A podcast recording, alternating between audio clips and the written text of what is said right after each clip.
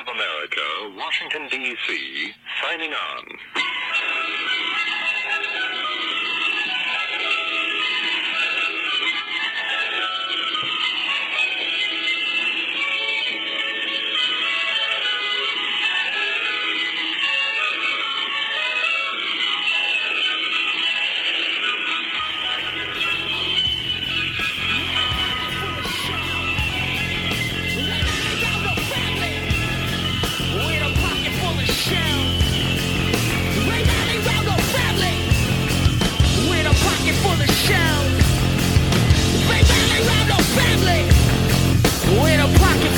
Shells.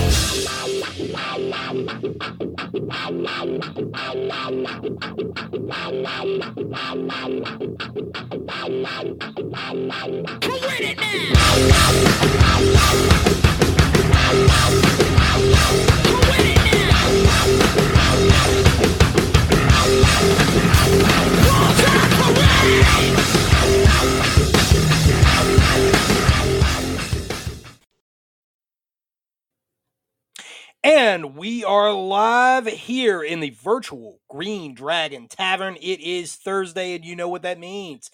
The Sons of Liberty Live are having their weekly meeting. And I see the audience rolling in here for what is going to be uh, probably a very entertaining show. We got a hell of a lot of ground to cover tonight.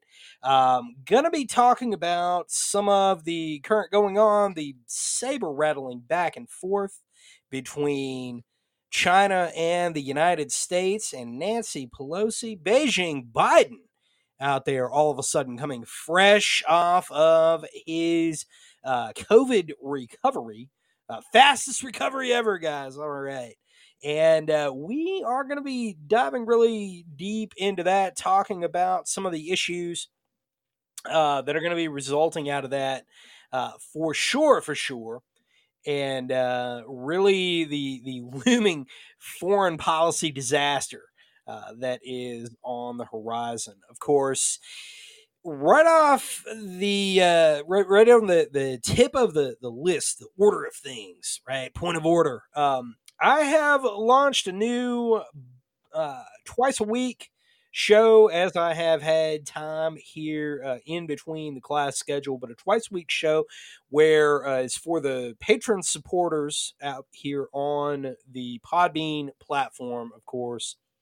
Uh, but the patron supporters who are at the $1 level. So previously, the monthly $1 level was for the entire back catalog of Radio Contra, all of, um, you know, the episodes from about 110 or so, all the way back, of course, the, the beginnings of all the live shows and everything that you can get, everything that entails, uh, all of that but I want to give you guys something a little bit more than that. And what I'm doing is picking some of the news stories and kind of analyzing them and giving you a most likely course of action, most deadly course of action, and really why you should care about some of this stuff. We've been breaking down um, here and and they're real quick they're you know 10 15 minutes long and uh, so it's not taking a whole lot of time out of your day, and it's me giving you something. We've been breaking down the stories coming out of Pakistan right now that are very, very concerning.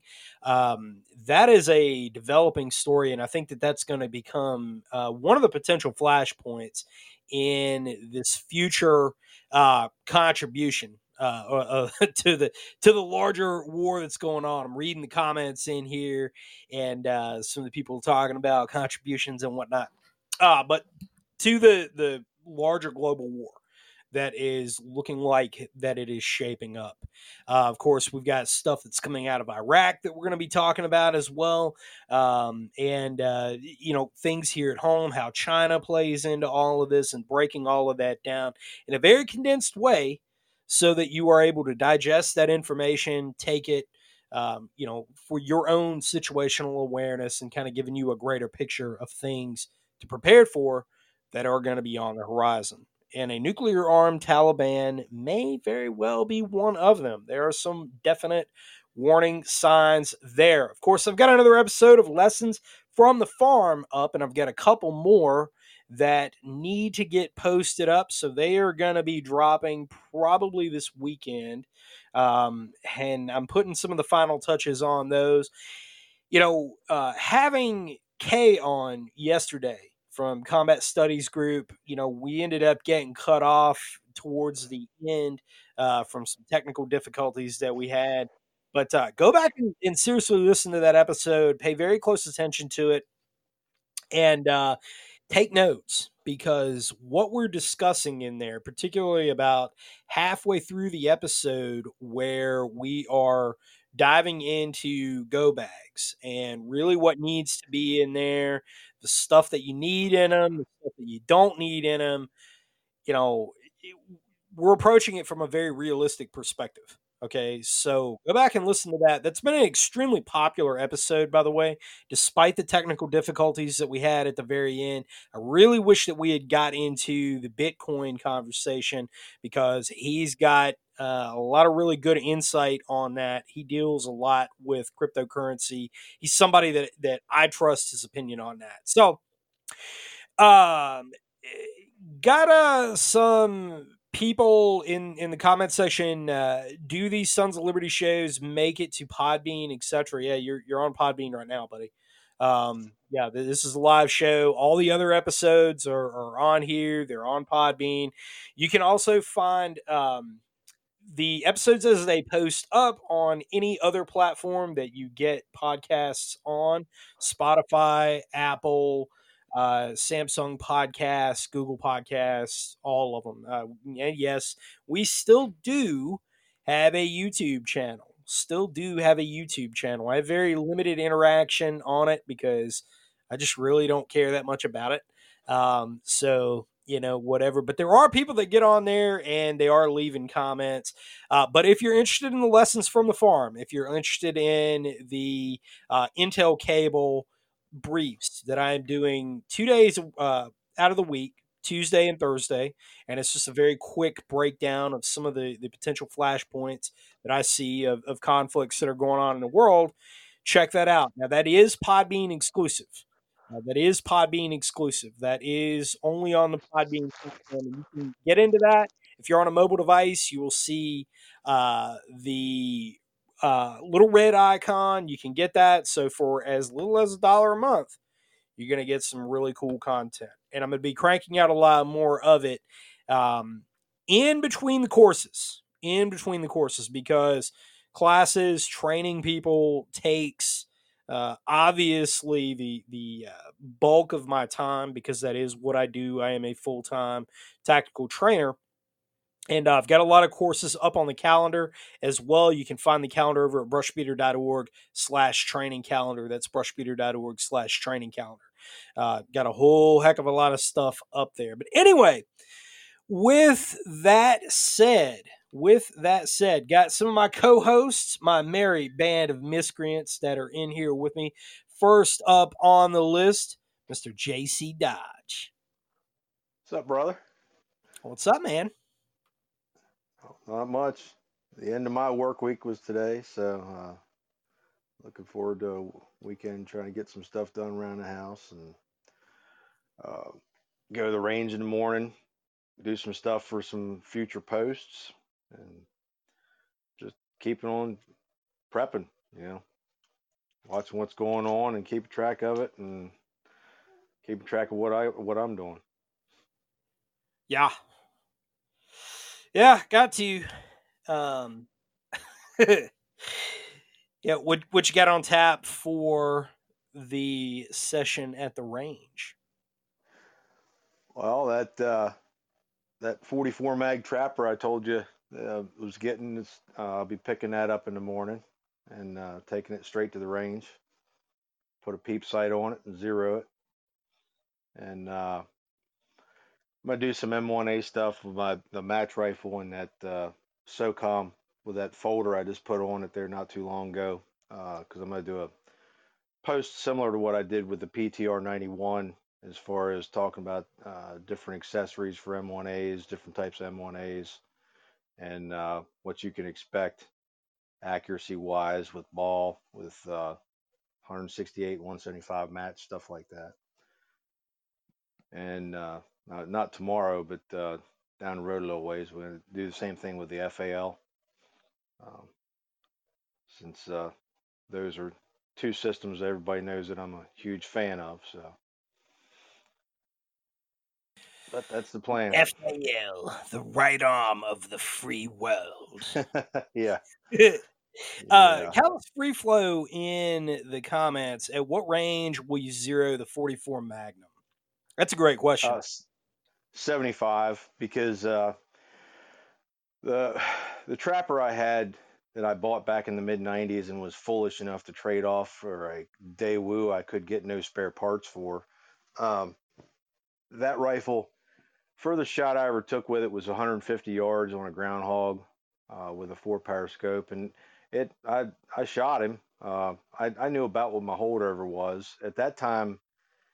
I did not have the the convenience of a ballistic uh, calculator that I could, as long as I knew my my bullet weight and type and and the velocity coming out of that barrel, you know, I can pretty much figure out my range. But 150 is about the max I'll I'll shoot that, just like with my inline muzzle loader, uses the same bullet, and uh, the so I'll zero it at 75, and that way I don't have too much in the way of holdover. I used to zero it the one I used to have, I zeroed at 50, and uh, from looking at different ballistics with the 240 that I use, uh, 240 grain bullet, um, I think 75 is a good moderate.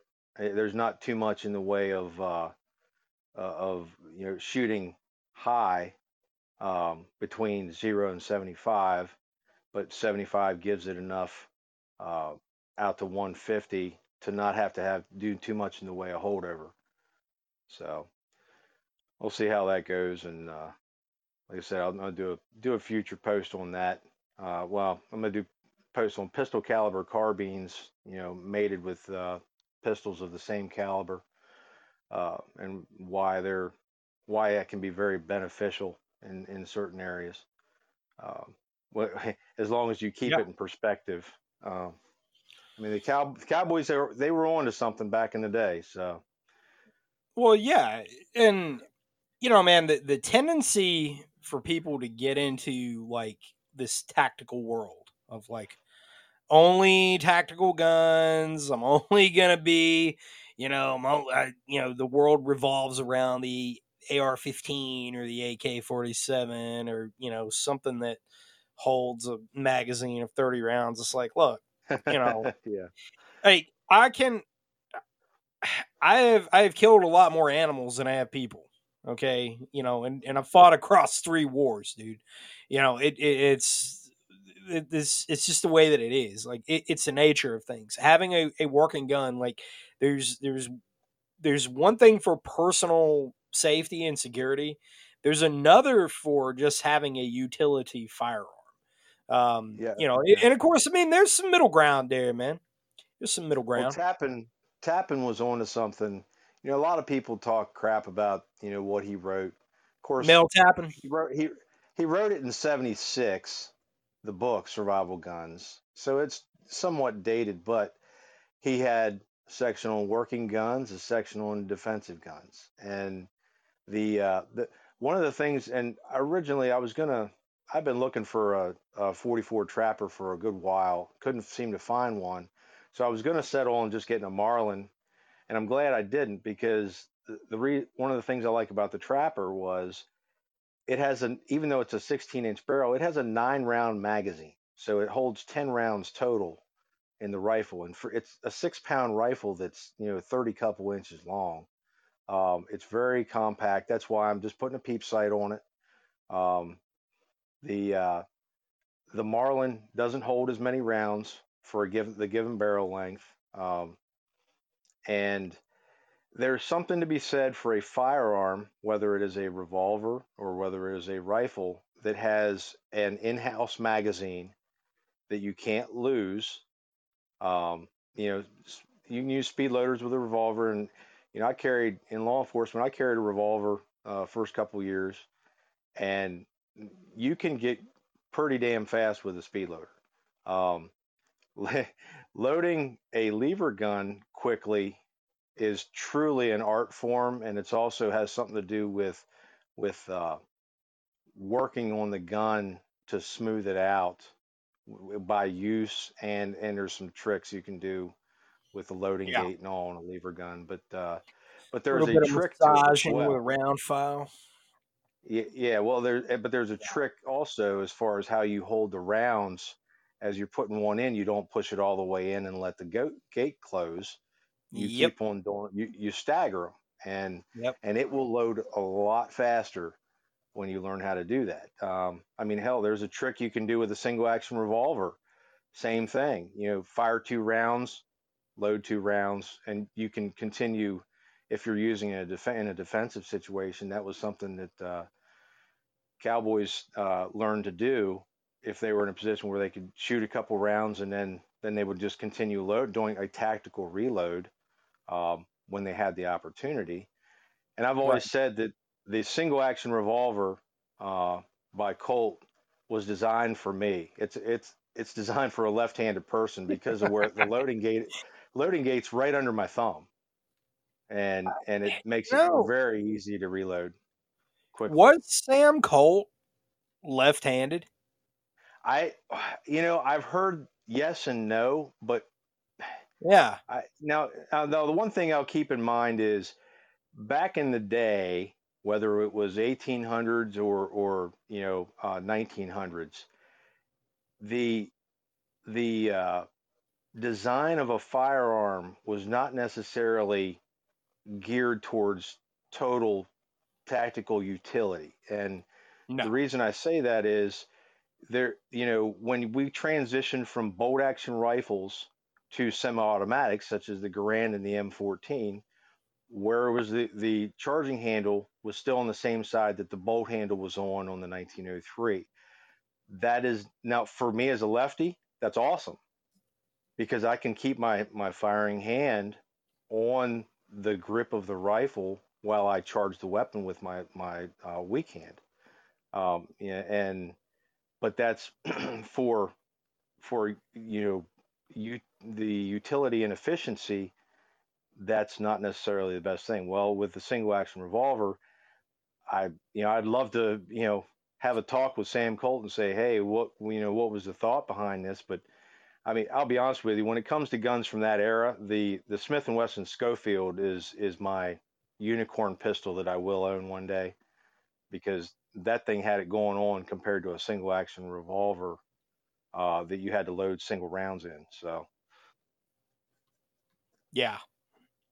Well, I mean, they, there were definitely movements in an interesting direction even back then in, in the proto phase. I mean, if you go back and you watch uh, films like The Wild Bunch, where uh-huh.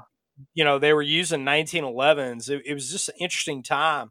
Like uh, Mhm. you know, with the Mexican The bur- the bur- Revolution and Pancho Villa. Um, Yeah. you know, Pancho Villa was used in. Yeah, go ahead. the the professionals. Uh, Yeah, yeah, the- professionals. Marvin? Yep. he had a a Springfield 03. He had a Smith and Wesson revolver in a 1911, while uh, um, Burt Lancaster was still using a single action Colt, along with the a couple of the other guys. And uh, but yeah, that and well, same with uh, Big Jake. I mean, that was one of the big events in there was the the eight shot r- or automatic pistol. He said, well, he's fired his six shots when his son, you know, went on a rampage with it, uh, couldn't control it, and uh, he said we they all jumped in the water, and he said, well, he's fired his six shots, and he's like, uh, he had eight shots in that gun because it went off two more times. But Right. and he also the boy had a telescopic sight on his on his bolt action rifle.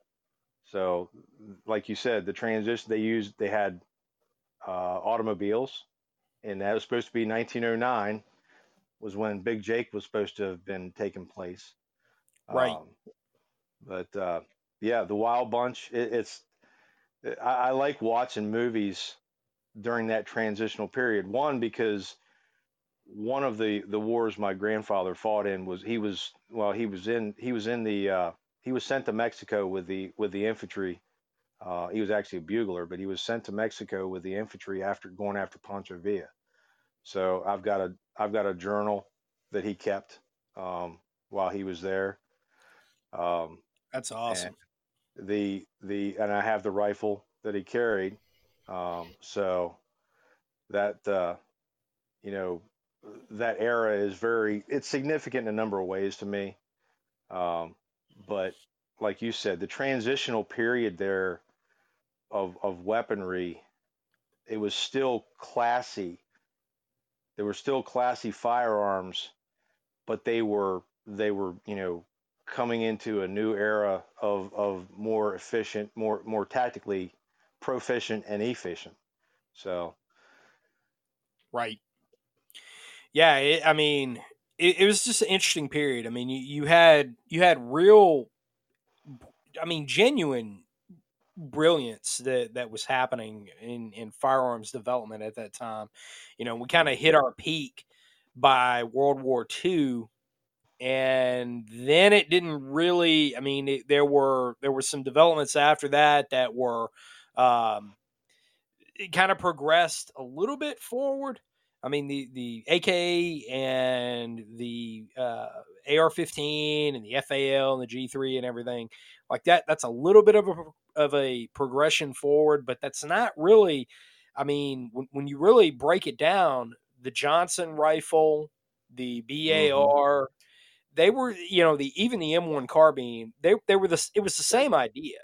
You know, it, Yeah, well, it just the Pedersen device in the 1903 rifle, you know, that Right. was right. Uh, yeah, it's and but when you look at, I mean, you know me, I'm you know historically, you know, I, I'm a I'm a gun enthusiast from you know starting back, you know, reading stuff about Beretta when it was first, you know, in in Oh, yeah. 15 1530s. Uh, but yeah, the, the air, yeah, the they, air, they're an old name, man. Yeah, the air guns that were used by European militaries, the air guns that were used by Lewis and Clark. you know that even that stuff. Yeah. It's just it, it's fascinated me for you know since I was a kid. Um, oh yeah, reading about that. But there are there are times, and it's funny they say about Colt. You know, God made all men equal, or God made men, and, and Sam Colt made them all equal. Um, that you know, a lot of people they just you know it's cliche, but when you think about it, and the advance that came from that, um, from that de- that development, you know, it was it was an obvious uh, development past the pepper box revol or pepper box pistol, uh, as as far as having multiple barrels, um, and one one pistol I would love to buy eventually is a uh, oh, Paterson revolver. Um, oh yeah, yeah. and and that that thing I've I've looked at them, I've I've handled them, I've shot them, and having that the trigger when you cock it, the trigger pops down. It just I I was uh, I always thought that was just you know cool. In, in one respect, it's cool. In another, it's like be a pain in the ass. But uh, and and of course the the thing I was really ever since I was a kid I was fascinated with was Derringers, all from from the the, the real small pistols that they developed um, whether it was the small, you know, Philadelphia Derringers and the little Sharps, you know, 41s and, and all that, uh, the four four barrel Sharps Derringers and all that. I just thought that Yeah. was they were just the coolest thing out there. And uh, Yeah, but yeah, that's uh that's a whole like I said, I mean that's been my my whole life that's been been what I've been into. So Oh Um, yeah. Well, for and- me, for me, that like it, it, it's like talking about old cars. For me, that Yeah. handgun is a Bisley. That's it's a Yeah. Bisley, and Yeah. I would Uberti makes a Bisley clone, and Mhm. They have they they Biz. So Uberti says that the Bisley's in current production. They just sold out like everything. Um, mhm. I'm after one though. I'm after one, and and I've been poking around. You know, specifically, I would like one in 44 mag. Um, Mhm. but uh, you know, 45 long Colt. Uh, you know, 45 long Colt's okay too. I'd rather have it in 45 mag, uh, 44 mag. But you know, 45 long Colt's okay too. I can reload for that as well. I've got the dies for it. What is it? Uh, Is it Uberti or uh, I think it's Pedersoli makes the the Quigley rifle. Yes. 45 110, 110 Yes. it is a, an exact copy of the uh, rifle in the in the movie Quigley Down Under 45 110 they make them up to 45 120 and I believe 5100 I think is one of the calibers they have but I want the caliber of the rifle we had in the movie because when you tell when you compl- explain to somebody well okay 45 70 pretty potent cartridge I'm like, what does that mean? Well, that's 45 caliber, 70 grains of powder. And then when I mm-hmm. tell them I want a 45 110, they're like, is that like 40, 40 more grains of powder? Like, yep. Bring your Yeah. balls to that one. That's uh, that Yeah. that thing. it- it's like shooting a 10 gauge, man. It, it's uh, mm. you need the weight on that barrel. yeah, yeah, yeah. You do.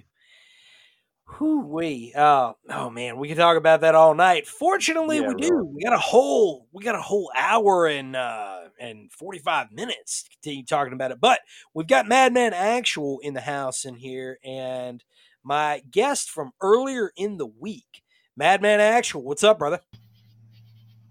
Hey, hey, hey. Can you hear me all right? I can hear you, brother. I can hear you. Trying out uh, the wife's AirPods on a not Apple product, so Ooh. making sure they're working all right. Because my headphones just kind of like grew legs and walked off. Well, eh, you know, man, things happen. Things happen. You know, you, you got a good little ambience in the background of uh, the cicadas chirping. It's nice. Oh, you can't hear that? Yeah, I was concerned. Dude, I, no, I like it. I like it. I'm sure somebody will send me an email tomorrow. Oh man, like, and I, oh, I just saw shooting star too. audio issues. Yeah, right. I can hear cicadas. like, man, look, you know, I was You be thinking like about blasting somebody the shotgun off to see if they'd shut up, but I'm sure that would only work for like tw- ten seconds, yeah, that'd be bad. That'd be and bad. I'd probably piss the neighbors off. if I was blasting a shotgun at 9:30 at night. What's he out there doing? It's celebratory. It's celebratory gunfire. Uh, Yeah, celebratory Just, uh, you know. just a little late Fourth of July. Don't mind me. yeah, yeah. It's, it's, we celebrate this. It's the twenty eighth of July. It's a it's a new holiday. Just made it up. That's what everybody else does. It's a, it was like in Iraq, man. You just you'd hear gunfire like any Yeah. time of the day. There'd be just random gunfire in the distance, and you're like, "What? What was that?" That's celebratory Well, you could gunfire. just- You could celebrate every time it, the inflation goes up a point. You you just celebrate that even. Oh man! Oh, That's at least at least twice a week. oh. Yeah, Let's say I'd be fucking totally out of ammo by now. Yeah. yeah, dude. It, it's oh man, we're uh man we're we're in we're certainly in some interesting times of course. Um very fascinating very very fascinating times as well. And uh you know the, this title of this episode beijing biden and taiwan uh, the interesting tale of two good friends torn apart like every great love story in the middle of it. They're torn apart by all these forces of the world tearing them apart was the ruining of a perfectly good relationship. Biden is without a doubt in bed with the communist chinese okay? You- whether whether it's him specifically or it's hunter biden there's really uh there's no questioning this. If you've got two brain cells you can put this together. Liberals i'm telling you you need you, you need to start backing away from your boy here. Uh, and a lot of you are fortunately to your credit a lot of you are. Um, but there's there's some major stuff going on here. And just coming off of two weeks ago selling a huge amount of oil out of our strategic reserve okay now all of a sudden china immediately says oh yeah hey nancy pelosi if you show up in taiwan you better watch your back that's what they said Mhm. that's what they said And that is a very serious threat. It is a military threat. They were explicitly military about it. So, the question that I'm posing then, given all of this and given the fact that uh, you know, we see all of these things coming to light that we have uh, thus far. What do you make of all this, Dodge? How do you put all this together, man? What's your interpretation of all this? Um, I don't have enough food or ammo. the uh, yeah, as far as the Chinese are concerned, um, I, anybody that that takes them making threats as a joke, it does not understand things from a from a realistic or a historical uh, point of view. They they generally, if if in doubt, they keep their mouth shut usually, and they just do something. But if they're if they're willing to to make an overt threat like that, um, then they, I mean, because they they plan shit. eh, I mean, now you know I'm not going to give them credit for you know everything, but at the same time, they're very long long suffering as far as they they plan shit out for a long time. I mean, hell, they bury eggs for a fucking hundred years and then dig them up and eat them. So Yeah,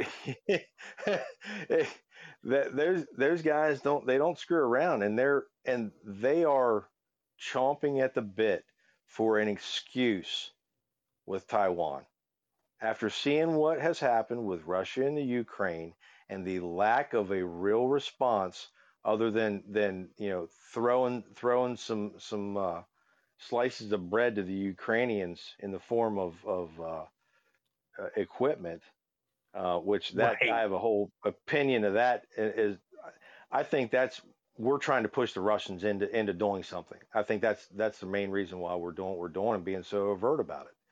Because in Yeah. years past, we were not overt about shit. In years past, No. we we did it. I mean, so I remember Central America very well.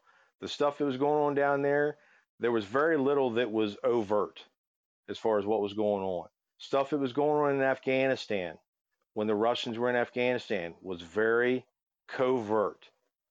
Um, the the fact that we're we're flaunting this stuff and then talking about tra- training Ukrainian pilots on the F-16 and send- I mean you know the, the first thing the first thing I thought about you know what when I heard that was holy shit they're going to do a recreation of the end of Independence Day where uh, Randy Quaid flies up into his like I'm back flies right up into the asshole of the spaceship.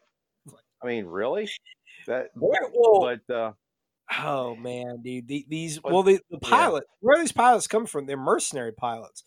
I would mhm. honestly, I, I would respect them more. I, I would respect the DC response more if they said, "Hey, we're training Polish pilots." Now that would make Uh-huh. sense. Okay, Uh-huh. all right, that that Yeah. makes sense. But you know, Poland, it, it's a whole different animal. I mean, you you've got a NATO member there. Like they, there's actually something there. Ukraine, Right. nah, man. We had so much shady shit going on in Ukraine, and all the evidence is coming mm-hmm. out now. And there was the, I mean, it was the Wild West.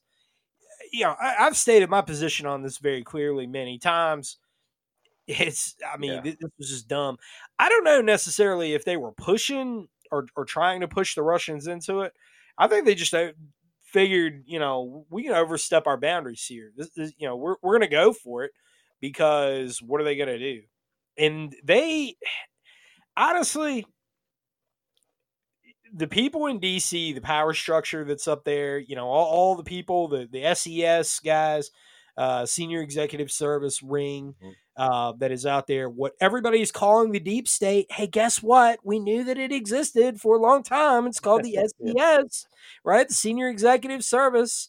Um, you know, this isn't this isn't anything new, man. Everybody knows that those guys on K Street are the ones who run DC from top to bottom, right? From top to bottom. Yep. And so they they believe this is the other thing too. All these guys are aging out. They all cut their teeth later on in the Cold War. You know, the guys like Brennan, the Mhm. guys like Comey, right? They they were coming in in the 1980s. Now they have uh, aged out. They're sitting behind a desk, and they are stuck in their own feedback loop. So, in intelligence terms, we talk about a feedback loop, right? A feedback loop is, let's say, me giving Madman a piece of information, right? Knowing that he is going to give it to somebody that um, maybe is a target, right? So I don't give it specifically to the target. I'm going to give it to him because I know that he's going to run and tell, right? Kind of like a game of telephone with little kids. That's what it is Mhm. except that it's false information or it's it's bad information something something is is not correct about it and i'm trying to see where it goes right or i'm trying to adversely affect Yes. Something Yeah. specific. You tweak you tweak it, and if you give it to more than Right. one person, you tweak each piece of information a little bit different so you know specifically where it came from. right and it, it it's a type of canary test but the the problem is is when you begin to get stuck in your own feedback loop. And at the close of the cold war our intelligence agencies which includes the fbi by the way and all of these guys who make it to the ses and they're empowered by the sense of hubris. You know oh hey we won the cold war. No it was the groundwork that was laid in the 1960s that won the cold war. I'm sorry but that's a fact and anybody who's honest about it will tell you that. Um, definitely got many books on it pretty well educated know a lot of people who were, were around in those times and um, yeah it the groundwork was laid then okay? So these guys that are, that are coming in in the late 1980s kind of riding the coattails of these others and now they have become the ones in charge they're empowered by that because they think hey we won right? So they're stuck in their own feedback loop. Meanwhile these guys who retire out of the ses go on to be the ceos of lockheed martin and on the board of directors of raytheon and they're all part of this military industrial complex that we were warned about by General and later President Dwight D. Eisenhower. Right, so we've got the combination of all these these factors that that are coming together. It was just like I was talking about with Kay. It's a kaleidoscope of intersecting factors that are all coming together. They believe their own feedback loop. They believe their own legend. They're arrogant. They think, ah, you know, we got this, and they want you to pay for it in blood. And that's exactly what they're doing. And I wrote a piece about this called No Blood for Burisma. Back before Ukraine kicked off, back before all that stuff, we had the inside story. I talked about the corruption very specifically. I laid the case out. I had the links. I had everything that was up there. And that was months before the invasion of Ukraine. You can go back and you can look at it. But that's what we have, right? It's not exclusive to Biden, but we see that the Biden crime family, right? Because we had the Clinton crime family and we got the Biden crime family. So you like the Clinton crime family, right? We got Biden crime family, the sequel, right? Kind of the low rent sequel. It's kind of like like Breakin' and then Breakin' Two. Break, the the original Breakin' was was kind of all right. Like it was a legit movie. You know, you watch Breakin' Two, Electric Boogaloo, and it was like, oh, what is this? This is bad. this is this is like low rent, man. This this, this ain't even a real movie. Right? This is in the ninety nine cent section. So anyway, some of y'all see see those of you that remember Blockbuster Video, you'll you'll remember the ninety nine cent section. That that was cheap movies. Uh, some of y'all don't remember Blockbuster though. That, that's a that's a figment of history. But uh, anyway, so my point is though is that they believe they're in feedback loop and they think, ah, we can go for it. Russia is still weak. Russia is still this. Russia is still that. Right. Um, and, and what they're finding out is, and what they're finding out very quickly, is that they were using China for cheap labor, right? And so uh, Firebrand eighty seven saying can't forget the Bush crime family. Oh, absolutely, bro. I mean, right in there on it too. And all of a sudden, right? All of a sudden, now they're they're figuring out. They're panicking. Oh shit! You know, Mhm. China, wait a minute. China is is got better weapons than we got. maybe this this whole flawed idea of force projection with a carrier strike group is maybe a very expensive boondoggle because we don't have a defense, a successful defense against hypersonic missiles. Uh oh. Uh oh. And maybe just maybe, maybe just maybe, we have a political class in the United States is too fucking weak kneed to do what needs to be done. We don't have somebody in the White House that's going to say, fuck around and find out, Xi Jinping. You know, I find that it's, it's very interesting that uh, over on AmericanPartisan.org, uh, put up a piece from American Thinker that was sent over to me uh, to post on American Partisan, and I did, and it was talking about how you know one of the quote unquote neocons that's out there was saying, you know, hey, I was wrong about Trump. I you know I, I wasn't a big fan of him, and you know I wasn't a fan of his approach to things. But in looking back now, you know, I, I see that he really he wasn't that bad. And so I post that thing up, and you see all this mountain cavalcade of uh, junior geniuses in the comments. They're all boomers, by the way. Every single one of them are boomers. And they all say, oh, well, this, that, or the other, and I still don't like him, and Orange Man bad. Well, let me tell you something. You know, you can criticize all you want. First of all, nobody gives a fuck. All right, they don't give a fuck. I don't give a fuck either. I, I openly mock people in comment sections. I do that for a reason because I don't care. Um, you know, if if you're that much of a jackass to come into a comment section and show your butt, you're not doing business with me anyway. So let's just get past that. Uh, I don't owe you nothing. It's there, right? And you realize that 90% of the internet wants to be entertained anyway. They don't want to learn anything. They damn sure don't want anything that challenges their viewpoint on nothing. They just want to hear what whatever entertains them, makes them feel better about them, so they can fuck off, right? But anyway, let me tell you something about Trump. Right, Trump invites Xi Jinping down. Now he did something on this night in this scenario that I personally didn't agree with, and I thought that it was really short-sighted and a bad idea. Right, but in one respect, it was pretty damn slick. He sits Xi Jinping down for a dinner in D.C. Right, they're having a summit. They're having dinner. Right in the middle of the dinner, what does he do? He launches a missile strike on Syria. Right in the middle of dinner. Right in the middle of dinner.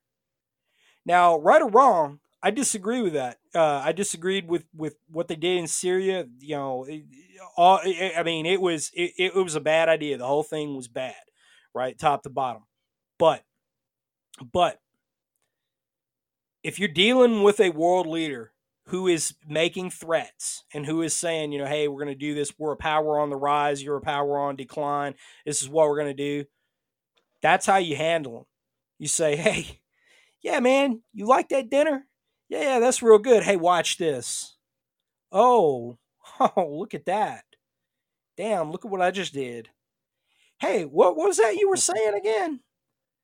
so, for all of you out there who are still, oh, Orange Man this, Orange Man that, I don't like him. Oh, please leave me alone. I wish I just, you, you wish this, you wish that. Shit in one hand, wish in the other, see which one fills up faster.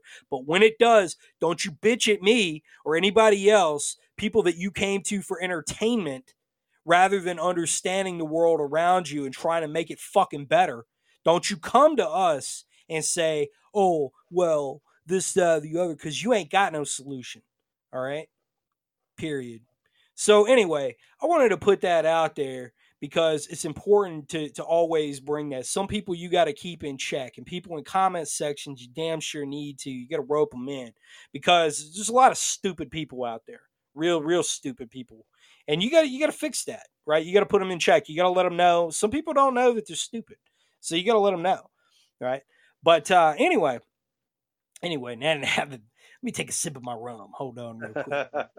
ah, mm, mm, mm, mm.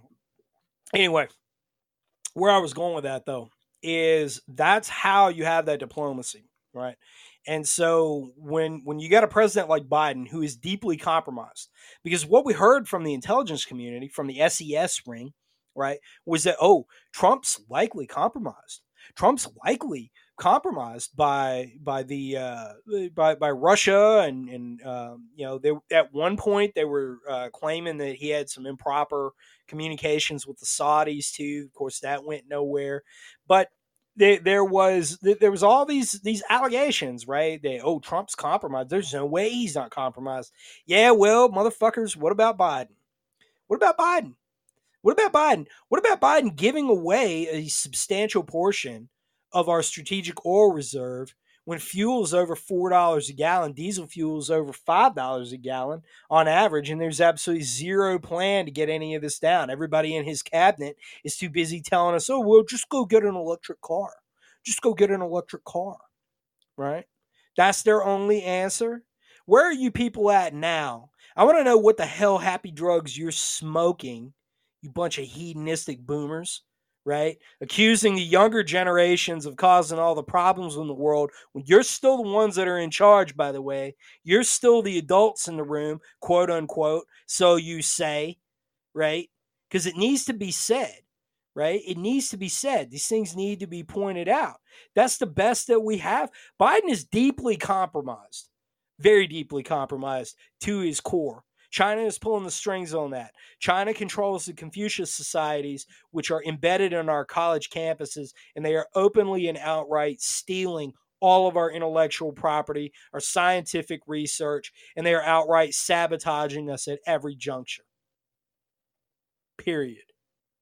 And our Ranger 122 in the comments, I am drinking Pilar rum, by the way. Uh, Ernest Hemingway's signature brand. Uh, but uh, responses, guys. What are y'all's thoughts? Uh, go ahead, Mad Man.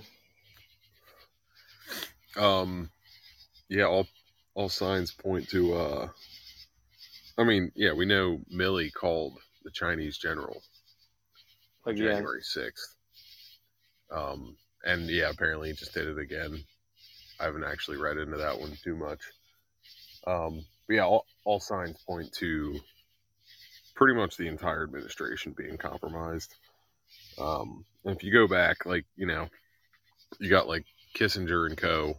have been slugging around for I don't know what 2020. So yeah, 60 years Yeah. now. Um, yeah, like the, just giving our oil away to China, who turns around and threatens one of our politicians. We all don't like her, but still, uh, not a good look.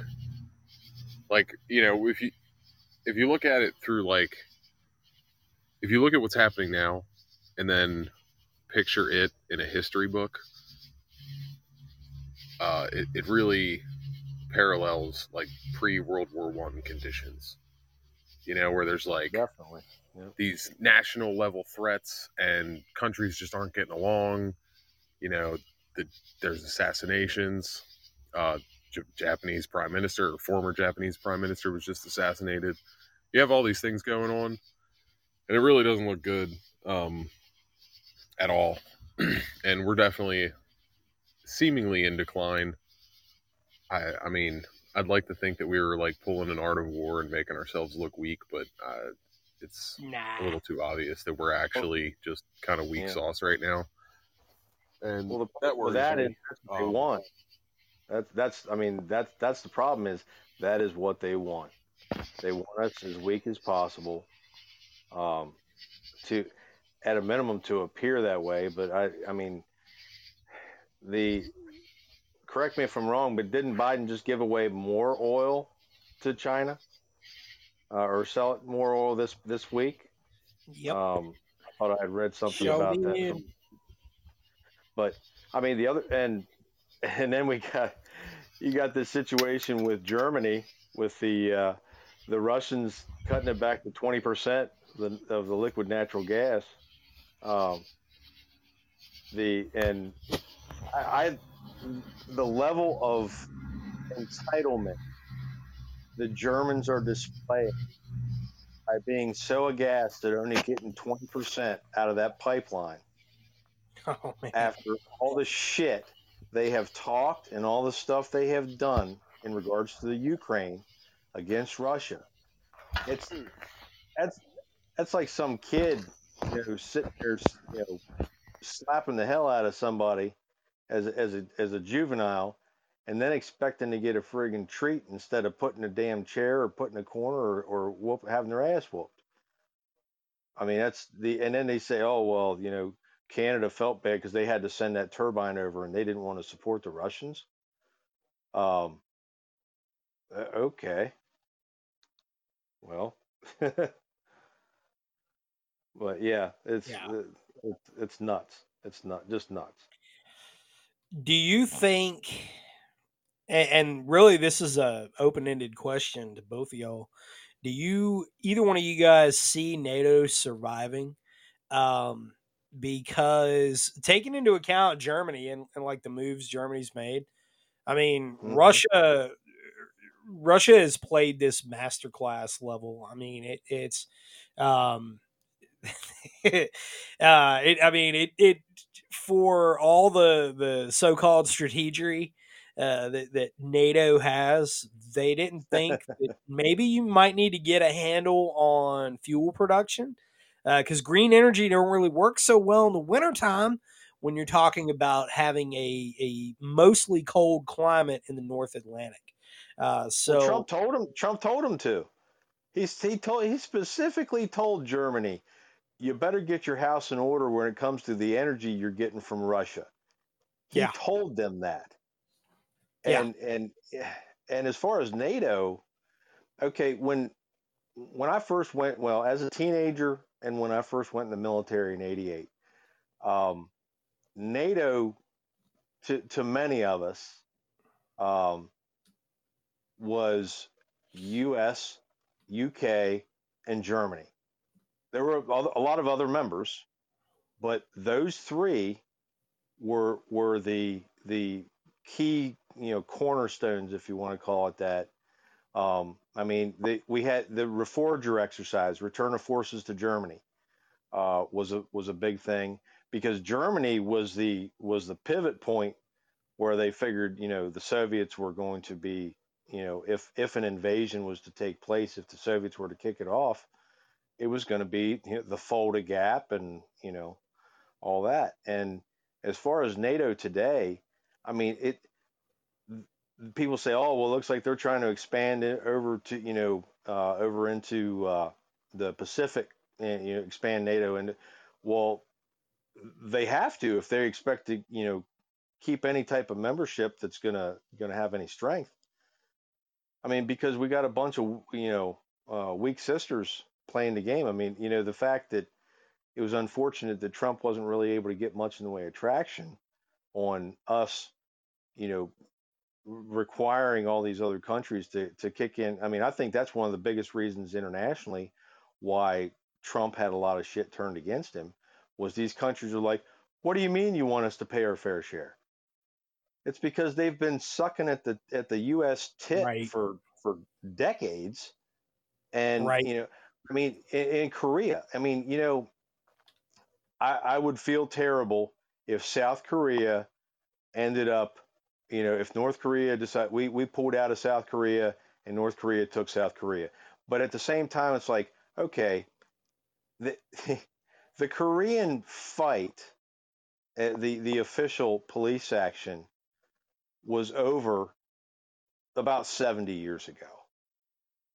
And we are still there and the the amount of money we have dumped into that place annually um I mean the only other place I can think of that we probably give that much money to annually is probably Israel. Which don't, don't get me going on that. Um, yeah. Yep. But Mm. as far as uh, the that would be the smartest thing the Ukrainians could think of doing is hiring Israeli fighter pilots. uh, as far as they're used to using the uh, stick and rudder and not a bunch, they tear a lot of crap out of their out of their aircraft to to you know and run it seat of the pants. I Um, wouldn't be shocked if there is a Israeli contingent, contingent. that is Yeah, operating in Ukraine right now. I, I would that would not shock me in the least. And in fact, Yeah. I'd be shocked if they weren't. Honestly, it, it just kind of knowing some internal workings there. Um, you know, you were talking about Korea. Um, I think that that honestly, South Korea stands a very good chance on its own. Uh, they don't, aside from naval gun gunpower, uh, firepower rather. Uh, I really don't think that they need us. I mean, Well, you that's know, that's what I'm saying is wh- if they Yeah. do need us, then what the hell is wrong? It's like, you know, uh, uh, shit, what's his name? Uh, live from the lair. Um, I can't think of his name right off the top of my head, but he made he, um, parents pop. you know, yeah. I, he, I was listening to him the other day, and he was talking about some stuff, and and then I was, you know, watched another guy. He was talking about Taiwan. He's like, why does Taiwan have such a weak defense? But it's because they've been, they have been. Uh, this isn't something Terrence. We wanted it that way. We wanted we- it that way. We, we wanted them to they've been, a uh, good enough military to yeah, they've been have they've been kowtowing to the the to Raytheon and Lockheed Martin and all all the ones they've been they've been shoving money up these companies' asses, uh, and and to to you know keep them interested, but at the same time they have they should have been using that money to plus up their their defenses. Why they should have. As far as square square mileage is concerned, that place should be bristling like a porcupine with missiles.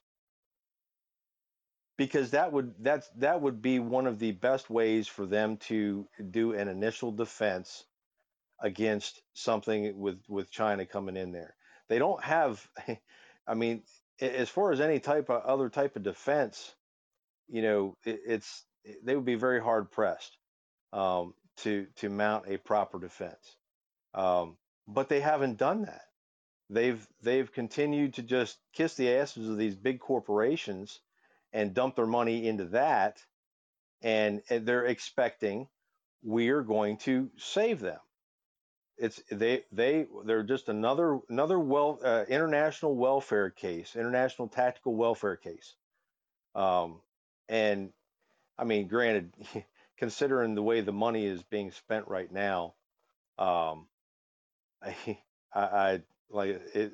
We're so far past anything making sense as far as the the where taxpayer dollars are going. Um, I wish they'd go back to just. I would rather them use the the money for uh, the uh, measuring how fast a uh, shrimp can run on a treadmill than to use it for some of these other things that they're using it for. Some of these other studies.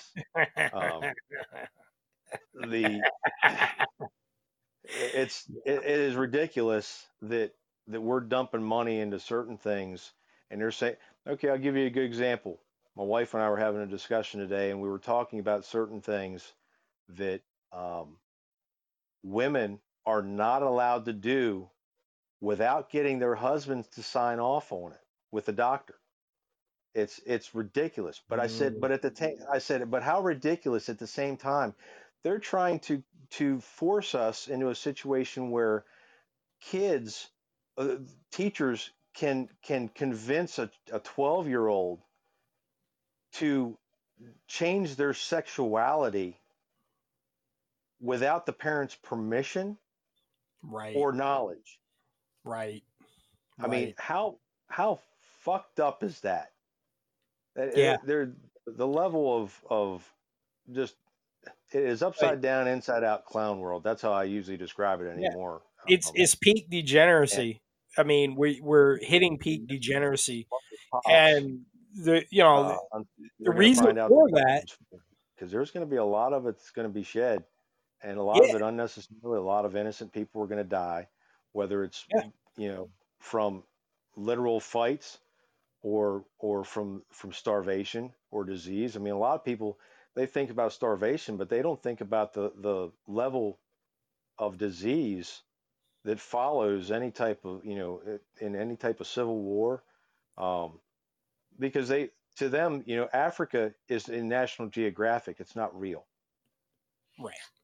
But when you They, i mean have never you and I, experienced it, we have a friend that spent a lot of time in africa and some of the stories he has of of the the things that went on there, especially in '94 uh, in Rwanda, is Yep. horrific. And you know Yep. the the whole fuck around and find out is unfortunately gonna it's uh, right around the corner. Yeah, And man. people And and people at it. They think it's they think it's a joke. They think it's a video game.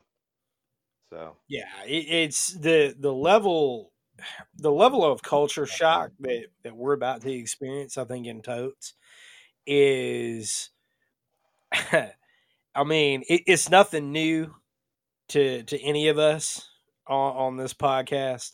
Um, you know, because we've all experienced it. We've all seen those things. We've all seen, you know, what it looks like when when things get real. And um, you know, a society that does not adhere to the same values that we have here in the United States, and so um, in and really in the West. Um, so I mean, it yeah, it, it's it's certainly going to get ugly. It's going to get ugly in a hurry. And the the worst part is, is that there were many of us, you know, with the Cassandra complex, we saw this coming, you know, and and we're we're doing everything that we can about it. Uh, Madman, what are your thoughts, brother? I mean, I agree with a lot of what Dodge said, especially the last little bit. Like, you know, I was trying to explain to some buddies because there's a couple of them that are like the last couple months of everything going on. They're like, "Hey, man, remember when you used to like get drunk at the bonfires and tell us that the commies were coming and we need to get ready and we all thought you were crazy?" I was like, "Yeah, I remember that." And they're like, "Yeah, you weren't you weren't crazy, man." I was like, "Yeah, I know. Like, I figured you would come around eventually." so and I was talking to one of them actually today, and he was like, you know, just asking for some pointers. I was like, dude, you got a gun, you got ammo, like give food, water, and like get your mind right, because uh, it takes, man, it took me years of coming back and like being able to walk in a grocery store and not feel weird. Um, Yeah, that's a pretty normal thing. It's the culture shock, you know. I'm used to like I'm used to going and Yeah. I mean I was on Bagram, so like every time I I associated getting food with having to sit in a bunker for 30 minutes because somebody was firing mortars and rockets at us. Um, Yeah. So it was like kind of that weird like oh I'm hungry, time to eat, and then I'd be like ah we're gonna get fucking bombed. I know we are. As soon as we get to the damn DFAC, we're gonna get rockets and we're gonna to sit in the bunker outside in the hot ass sun. And uh but it's little stuff like that and like definitely need to get our minds right more than anything else because that and with the disease, man, the shit that just festers in war zones, it, it's like yeah, I- it's inexplicable. You can't like it's just a culmination of different diseases and everybody gets it and it makes its rounds and yeah, you got to stay real Mhm. healthy. At least the healthiest, I mean, stay well fed. That's that's the biggest thing. Like once you get hungry, like actually hungry and your body starts starving, the first thing that goes is your immune system and you're going to get some nasty disease. You're gonna, every little scrape's going to get infected. oh man, yeah, Um, and I, I mean, dude, I come home from I come home from work and I just have scratches on my arm, like a big one, with like a blood trail. And my wife's like, "What'd you do to yourself?" I'm like, Fuck, "I don't even know. I didn't even realize that was there until you pointed it out." You know, and it that happens all the Yeah. time. So I can only imagine if I'm out, you know, plowing a garden in the backyard or something, or somebody else's backyard, I should say. You know, if I'm helping the neighbors out and like, you know, random crap. Yeah, I'm sure I'm going to get cuts and scrapes and yeah, all it is is just one scrape with without proper nutrition and your ass is getting a big old infection and you And- better hope and pray to God that you know somebody that has fish and bird medicine or you are probably not going to make it.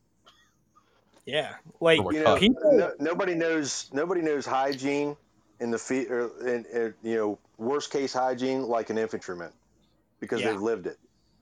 oh Um, Just knowing how to properly set up a, a slit trench or, or a a, uh, a, a uh, uh, chow station or a, you know water point.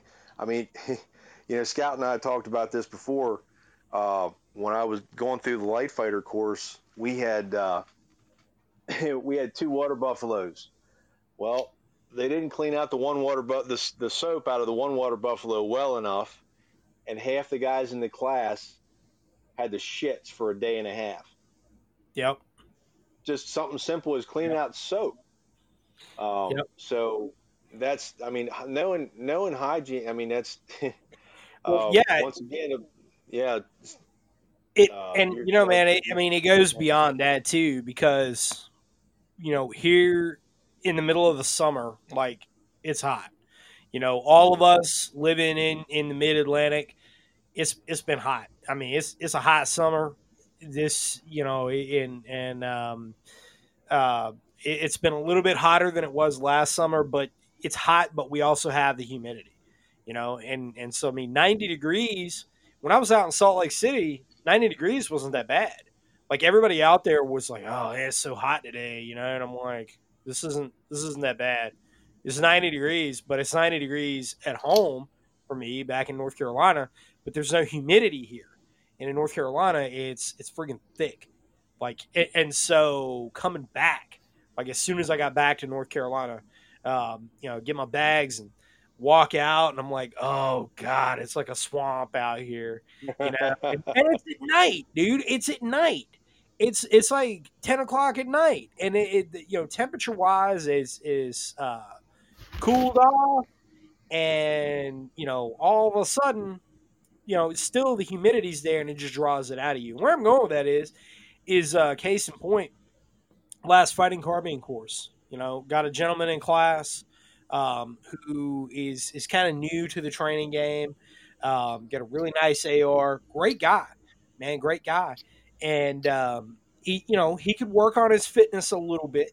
You know, it, it's it, and it, it just is what it is. But the thing is, is that he is he is the average guy right now. That's like in his late forties, early fifties, right? You know, he he kind of he has a job where he sits behind a desk. He doesn't really get a lot of physical activity, and all of a sudden here he is. He's doing this fighting carbine course where you know we're doing a lot of different stuff, especially on day two, and a lot of movement, moving around on the ground, back up, transition drills, right, all this stuff. And this in Eastern Tennessee, it's you know 93 degrees, extreme humidity, right? Heat index is is through the roof, and we've got shade. I'm watching everybody, right? But I mean you know, he's dehydrated. He was dehydrated when he got out there. And my point behind all that is, is like hydration is another factor that people don't really think that much about because most of us are are actually substantially dehydrated on a regular basis and we just don't realize it you know but but you know you guys understand that because we come from that background a lot of mm. folks like like people that have never you know they, they lead mostly sedentary lifestyles. They're mostly in air conditioning or whatever. And then you know you get them in a class and they're like oh yeah you know i'm doing all this stuff. And immediately they start going down you know and and you have to really watch them and you have to watch them closely. But it happens to the best of us man. You know like like i went through a lot of schools in the army for whatever reason in the summertime like and, and in the late summer and so you have what you end up with is is guys having heat strokes and you know suffering because they didn't really monitor their their hydration level that well. You know, in the cadre of these schools, I mean, if it, it's one of those pass or fail kind of deals, and if you fail an event, well, I mean, you know, whatever, you're out of here. You know, you don't get your badge, your tab, your qualifier, whatever it is, right? Mhm. And um, so, so I mean, it's on you. It, it's your responsibility. They're providing that, and so you, have to be able to recognize the signs. Uh, HB11 saying cold weather is going to kick your ass too. Yeah, it absolutely will. Uh, dehydration is actually worse in the wintertime than it is in the summer. A lot of people don't realize that. Um, that but you actually get dehydrated worse and you actually burn more calories in the wintertime as well with physical activity because your body's working harder. It's trying to keep itself warm and it's burning more calories to keep that internal um, uh, core body temperature up. Meanwhile, you're doing the same amount of physical exertion and activities, so you dehydrate faster, and um, you know. It, it, sweating, Mag says sweating is an indicator you don't get in the cold. That's not necessarily true. Um, you know, I definitely sweat in the cold. Go split some wood in the cold. You'll see it, brother. And I know you've done all this. I, I, you know, I know Mags in the comment section. I've had him in class. You know, sweating's an indicator you don't get any cold. Now you definitely do, um, but you won't sweat as much. But my point is behind all that is hygiene's very, very important. Personal hygiene, your hydration level is very important too. And just like I was talking about with Kay yesterday, you know, um, it, you can go a while without eating. It's possible, right? We don't like to do that, but we can. We, our, our bodies can go a relatively long period of time without intaking calories because we all have a little bit of extra to burn off, right? Um, but that being said, with water, you know, they say survival rule of threes, like you, you know, you've got three days without water and you'll die. I would say, honestly, though, that that's not correct. It's substantially less time than that. Like, it, Mm. because we're already at a, a relatively dehydrated level on average, most people, not everybody, right? But most people. Um, I give it about 18 hours, maybe less, depending on your fitness level. But you got about 18 hours before critical uh, bodily functions begin to shut down. People end up uh, getting that thousand yard stare. They're a little unresponsive when you're talking to them. And they're going to do this very interesting breathing uh, that begins. It's, it's not quite hyperventilation, but it's close. And when you see that, when you begin to see these signs, guys are a little unresponsive. That that's when you really need to watch out. So the point is behind all this is is that you you have to make considerations for not just sanitation for folks, but hydration as well, and and maintaining clean water. Because if you have dirty water, just like Dodge, you, you were just talking about that. If you got dirty water or contaminants in your water, and you guys all get dysentery from it, guess what? Dysentery kills a lot of people across the world every month. It is killing a lot of people. And in America, we don't really think about that, man, because our access to clean water is generally there. I mean, yeah, yeah, I know, like Flint, Michigan, and all. I get it, um, but you can still drink that water. It's toxic for you in the long term, but it ain't gonna kill you in the next couple days when you drink that, right?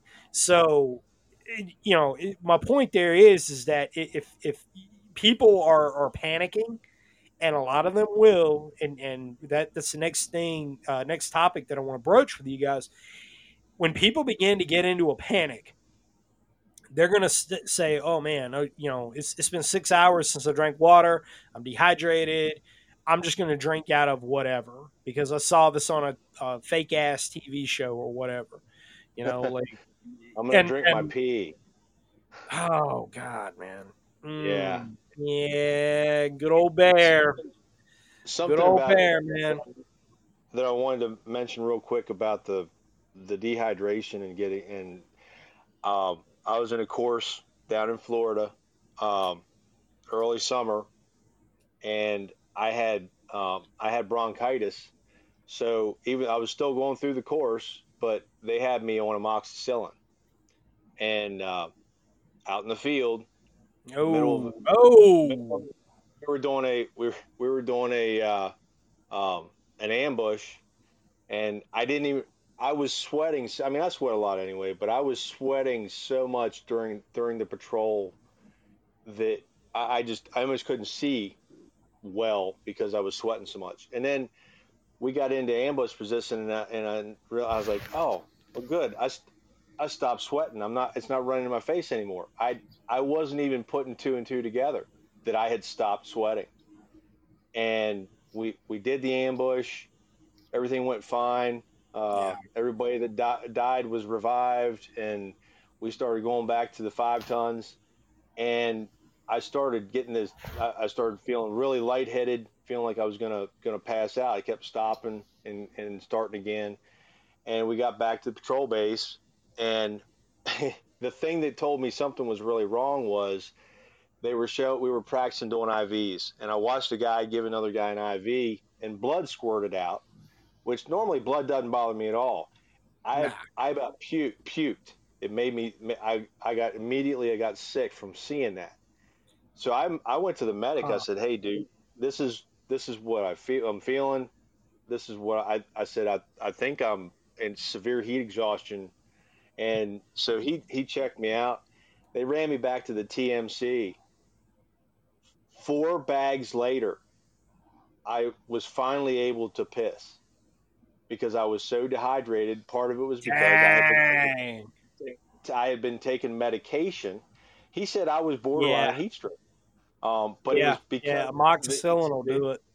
Yeah, he said that was. He said normally I probably wouldn't have had that issue that severely, but because I was taking meds, that that really and and with the heat, I mean it was it was Florida in early summer, um, and you know we're doing infantry operations, so you know it just but that's something else people need to be aware of is if you're taking meds, you need to even more closely monitor your your your hydration because you're going to dehydrate quicker um, than you normally would, and, and and you know everybody should know the signs of it. You know how dark your pee is and all, but you know if you're uh, normally you're you're and you're in the field, you're not really look. You can't really tell the color of your piss. So, but That- that's not but- always a good indicator either, because you, you don't No, no, want it's clear piss. You, you- I mean, it like if you're if you're piss, if you basically my rule of thumb was always this: if I could smell my piss and right, it didn't smell right. like a supplement that I was taking at the time, so like if if um for example, if your piss doesn't smell like certain vitamins, right? Mm. Um, yeah, the, uh, 305 HAD asparagus. Yes, yes, this Uh-huh. man knows. Uh, but I know you know. Uh, but and yeah, it's green too, right? yeah, yeah, yeah. Well, that, that's one of the colors. They, there's some supplements out there that do some different things. Um, but Well, you can tell antibiotics. You can definitely you can definitely smell it when you're taking antibiotics. You can smell it in your piss. these, these, yeah, those those two. These were definitely not antibiotics. Um, Yeah. these these were there for uh, for performance enhancement. Um, oh, greeny meanies. Yeah, never mind. them, no, no, no. These, these these make you these, these make you run faster, harder, and, and be stronger. Um, you know, and and it, it. I mean, it is what it is. It's a way of life. Uh, especially in Iraq, that was a way of life. It's it's not something I advocate anybody ever doing. Um, when it comes to to anabolic sub supplements and and going that route, I do not ever ever ever uh, advocate any of that because it, it puts you in a weird place. Um, especially doing it in Iraq, dude. There, there is some. Um, there, there's they uh, they don't have controls over their their uh, products No.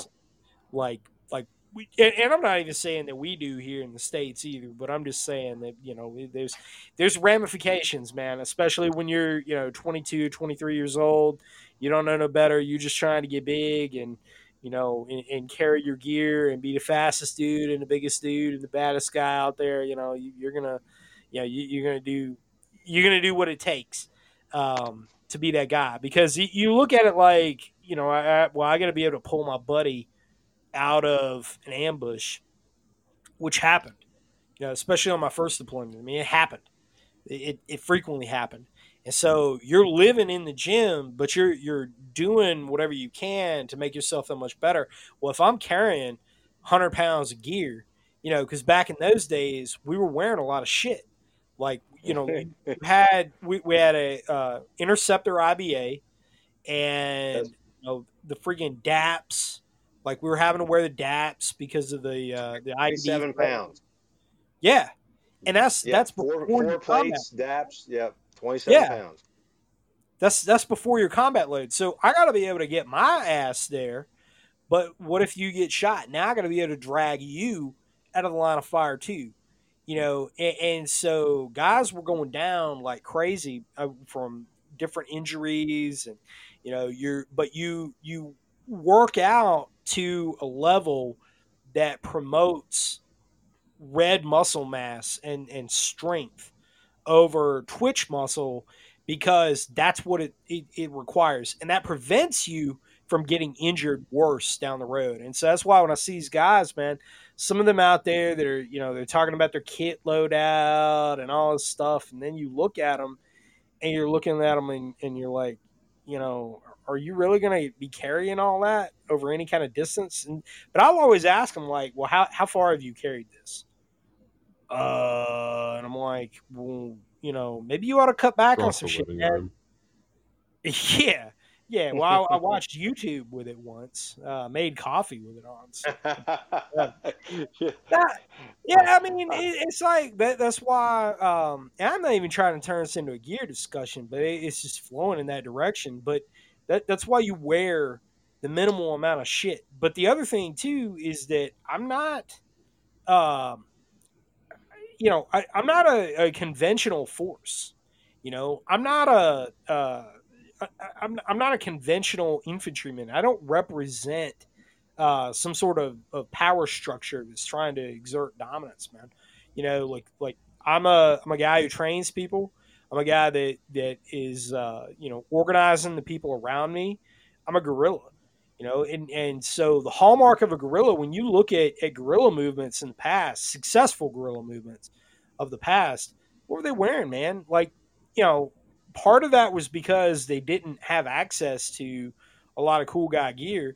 But another big part of that was the fact that it, it was just reflective of reality, man. Like, how much shit do you really need? You got a rifle, you know, you got you got an AK, you got a couple magazines, you know, like like you're not carrying all your shit on you at, at one time. Um, you know, and, and you're going light. And then you could take all that shit back off and, and blend in with the, the local populace, whoever it is, and you're right in there with them. You know, and, and oh, I don't, I don't know who the hell that was. Oh, yeah. Your guys got ambushed. Well, man, that sucks to be you. Maybe you should go back to wherever you came from. You know, like, like that's I mean, that's just uh, like I mean, when you think about it, like each of us, you know, Madman, you got your experience in Afghanistan, Dodge, you got yours in Iraq. You know, we chewed the same dirt in Iraq, you know, right around the same time, and Yep. that was the most frustrating thing, man. Was was that there was no uniform. We weren't we weren't looking for guys like all the guys that were dressed up like fucking military dudes there that weren't military that, that were either fucking Al Naqshbandi or Taliban. They all got fucking shot. You know, they all got shot. So you don't you don't do that shit. Um, it, it, it's that simple, man. A lot of these dudes, man. it- I mean, there was a video. There was a video that one of those tactical jackasses made uh, a couple weeks ago. Somebody sent it over to me. I didn't even acknowledge it. I saw it in my email inbox. People send me stuff all the time, man. And uh, a lot of the stuff that gets put up on American Partisan is like links to other things, like YouTube videos and whatnot. It's because people send it to me. Uh, either the content creator sends it to me because I got a lot of friends in in that, or it's um, you know it's it's people that are running different websites. Uh, uh, Jim Quinn over at Burning Platform, I write for him on occasion, and he sends me a lot of stuff too. And then he, uh, you know, I've, I've got other friends out there um, that I've been in contact with. Some I can talk about, some I can't. Right, but um, point is though i- is that we, there there was a video that was put up. Somebody sent it over to me, and it was called uh, "Infantryman's Gear That You Should Have." I didn't even fucking watch that. I didn't even oh yeah, watch I that. saw that. I, So I, I first of all, clip. first of all, the clown that made it, he's he's not an infantryman. He's never been in the. He's never been in a uniformed service that I'm aware of. So what He the hasn't. fuck? Why are you like? Why are you making a video about something you don't know nothing about? Okay, and I didn't watch it. because again, I- I'll readily admit too, because I know there'll be somebody out there that'll send me an email. I get a lot of angry emails from time to time. I get a lot of really good emails too, and I love interacting with the community. out there. That's what we're doing here. But I know, that, like somebody would be like, "Oh, why are you shitting on him again?" Um, I'm shitting on him because I can, man. It's like a dude. There was a guy on YouTube that uh, uh, episode I did with Badlands Fieldcraft, where you know we broke down uh, Rob O'Neill's comments about larpers. You know, and yeah, right here I'm kind of shitting on a larper. All right, but he but he is right. He he is. He's he's not in the interest of training people out there, like getting them better prepared, because he didn't get himself better prepared. He's just trying to cash in on something, right? Shooting fast to stationary targets. O'Neill was talking shit about everybody else. He was talking shit about people that are actually getting out there and getting training and doing small unit tactics and everything else, right? That's what he was talking about. But there was a guy in the comments section um, on YouTube that video that I did. I did that video months ago, or that podcast months ago, and this guy gets on there a couple days ago, you know, and he he's in his uh, takes his profile picture wearing his gear, and he's like, "Bro, what the fuck have you done?" Obviously, a lot more than you. I mean, you could look me up online. You can see, you know, I, I've I have some pretty serious bona fides and qualifiers, right? I'm just saying, you know, like and, and that's and, and I understate, you know, Dodge. You you know a lot about my background. I don't talk about that stuff because it's not a big deal, man. It's not a big deal. The shit I did in my career was for me, and it was at that point in time. It was career builders. It was me trying to to do the best that I could in my career until I hit a point where I couldn't anymore, and you know that that story is what it is, right? And so you know, went to the VA. They say, hey, you're you know you're totally permanent, fucking disabled, whatever. I gave them the finger, and that's that, right? You know, and and, and I walked away. You know, it, and then that's what it was. Like the army wanted to keep me, and they said that you know we, we'll keep you around. You'll reenlist again. It'll be in-depth reenlistment, but you'll get uh, medical retirement. Like that. That's what they're. And that's not. I'm not. I'm not fucking doing that. I'm not doing any of that. I'm getting the fuck out. Like they, I was. I was bitter about a lot of stuff. I was really angry, and I got the fuck out. And when I got out, then the VA is basically telling me, "Oh, you're you know you're crippled for life, and you're this, and you're that, and you're the other." Okay, well, you know, all right, so be it. I'll show you. And you know, here we are. You know, I built a successful training company from the ground up. It's 100% word of mouth. I built this podcast, this community, built the forum, built American Partisan, built all this stuff, right? And so that's not that's not. I know it, it comes off angry. This is, this is me getting angry again. Not really. It's just some pin up things that you see stuff going back and forth on the internet. You're trying to make the world a better place, right? Because I see we've we've all seen overseas what's coming at us, and it, it's coming at us Mhm. quick. And this is how you get better prepared for it. But when you see other people out there who are who are doing some silly things, I'll be the first one to offer the stage to anybody that's solid. And I've done that, and I continue to do that. But but when I see some of these people, man, oh here here's infantryman's gear that you need. Well, you ain't an infantryman. That'd be like me saying, you know, what what type of sailor's gear do you need? I'm not a fucking sailor. So what do you know? you- What what the fuck? What, what is my opinion worth? Nothing, right? It's not worth shit. It's like me saying, yo, oh, oh, what, this is what gear you need to be a fucking uh, uh, 18 wheeler driver. I'm not a fucking 18 wheeler driver. You know, like I, I don't know shit about those professions. I don't know shit about being a doctor or being a lawyer. I don't know about that stuff. So I shut the fuck up and I let them talk about it because that's their profession, right? So when when some of these guys, man, they, they just pop up out of nowhere and they're like, "Oh, yo," ruh, ruh, ruh," and then it comes out, it's like, well, you you're not qualified to talk about that, man. So you know, I don't know. Anyway, it's- rant off. It's I, it's a rabbit hole, man. It's it's almost uh, like bloggers who talk about medical stuff when they're a certified nurse's assistant. That's mm, almost. the thing about the Anyway, weight we were talking about, um, Yeah. you know, I've, people have said to me about because I used to talk about. I mean, there was a picture going around of me mowing using a push mower with it- with my gear on, and and people would ask like, why would you do that? I said, well, it's training.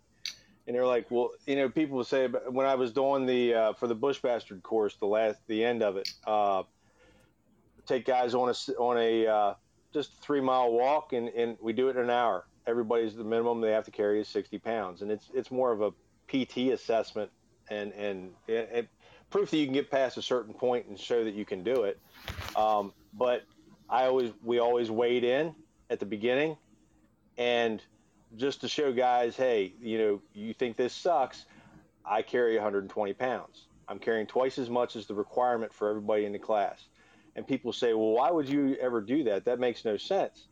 No, I don't do it because that's what I plan on doing when the shit hits the fan. I do it because what what if I have to carry my son across because I the one time I did it I was I was helping somebody with a class. It was in the mountains mountains of West Virginia.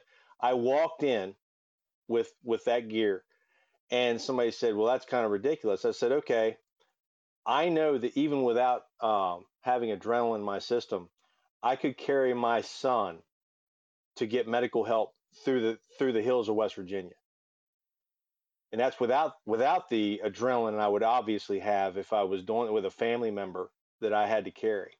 Um, it's not you know should you train with extra weight? Yes, you should, but keep it realistic and understand. Okay, know know what you plan Right. on doing. You set your set your gear up th- that you're using in training to be very similar to what you're going to be carrying, but uh, you're going to be carrying a lot less weight because I know Scout can, and, and Madman can both say when you when you were in the fob when you first took your your body armor off you felt like you were going to float away because that extra just, just just the interceptor body armor with the four plates weighs 27 pounds and not to mention the the metric shit ton of crap that was a requirement to carry not not anything you really wanted to. Um, but you know that that's something that that people need to keep in perspective. You know train with more than what you plan on having to do because when it comes time to do it for real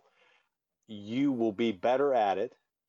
And you know it, it's you've got to constantly push that there and but but also know your limitations. I mean i'm 53 years old now so i don't recover the way i did when i was in my 20s and No. i have to i have to take i have to take the time off to recover from an injury. So one i'm very careful and make sure i don't injure myself initially. Two when i do injure myself i i you know basically i isolate that particular muscle group or whatever and i and i let it heal. And uh you know that's it the stuff the stuff isn't hard but like you were talking about the guy with the the infantry gear stuff it's like really dude? You, i saw i saw that when i was scrolling through some youtube videos and i saw and and i immediately the first thing i thought was no experience doesn't have a clue probably got some stuff you know off off of another youtube video and he says i'm going to do this but to to what you were saying about when people say about military gear i will say bruce clayton in uh, life after doomsday when he was talking Yeah. about his uh, to having to hold section on on firearms he said all right look he said you know because he recommended the ar-180 and the uh, hk-91 as far as the, the right different two different rifles that were options and he said now what i'm going to talk about now is the gear to carry And he said you'd be kind of foolish to try and carry extra magazines in a paper bag. He said fortunately the military has already come up with a convenient um, efficient way to carry them. And he was pushing the lc2 uh, lbe system. And he said look these are the minimums you know get have pouches to carry the magazines you're going to be having you know, extra water if you want a butt pack if you you know you, you you're going to carry a bayonet whatever with the shoulder straps it's an efficient way to carry these items instead of trying to carry it in, in at the time like i said paper bag but nowadays it'd be in a walmart bag. That, that makes no sense. Um, but he did he said he said i'm not trying to sound like some friggin walter mitty you know m- you know military wannabe what we would call LARPer, you know, these days, or he said, or or sounding like I'm from some Central American, you know, uh, guerrilla group trying to take over, you know, doing a communist takeover. He said, but there are certain rules that need to be applied here for for efficiently carrying what you need for a basic fighting load. And I, I liked how he did that. He didn't say, "Oh, here's all the infantry stuff you need." No, he he qualified it was saying, "These are the minimums. These are why." Because these people are the experts, and they're saying this this is what works. Um, and that's the difference Yeah. between a guy like Bruce Clayton and a guy like the the LARPer you're talking about with his infantry gear video. Yeah. Yeah, and and and you know, if like you do a small unit tactics class, I got the scout courses coming up. Uh, I got a couple of them. I got one out in uh, Wyoming in September. Still got spots available in that course.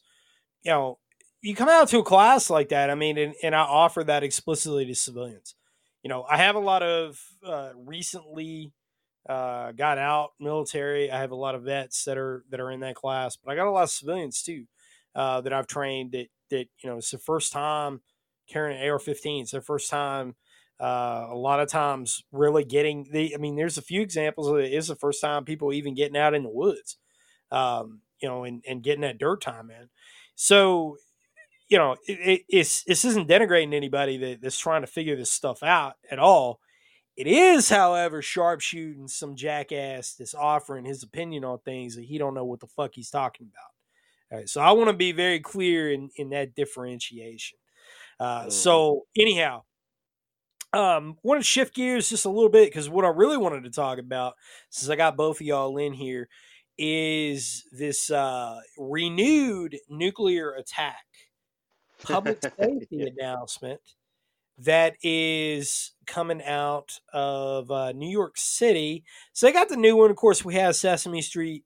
You know, I call it the Sesame Street ad because that's kind of what it looked like. If, if you go back and look at it up on AmericanPartisan.org, uh, you got to scroll back a ways, several weeks, and you will find that that PSA. You can find it on YouTube. You can find it on a lot of places the internet.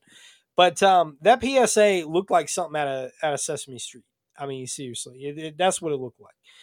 But they have renewed that, and they're saying now, and when I say they, the whatever, uh,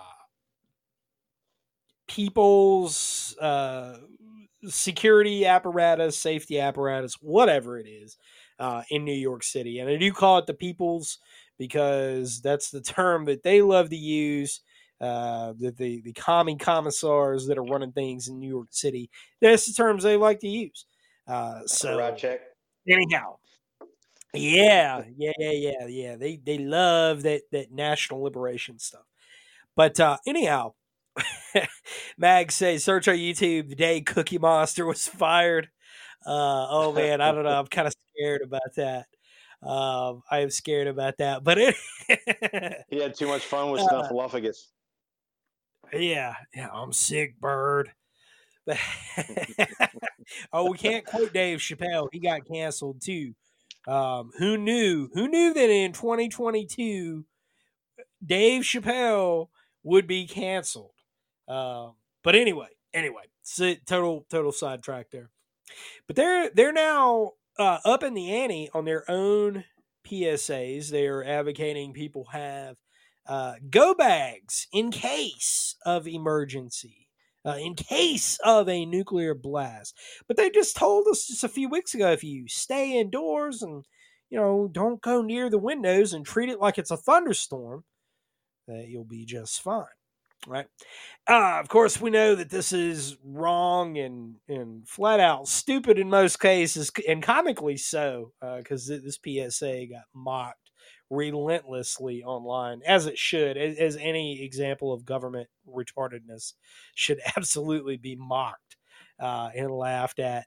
But um, with that said, you know, I, I had Kay on yesterday. We were talking about this, this story specifically. He offered some very sound advice on, you know, what should go in a bag, what shouldn't go in a bag.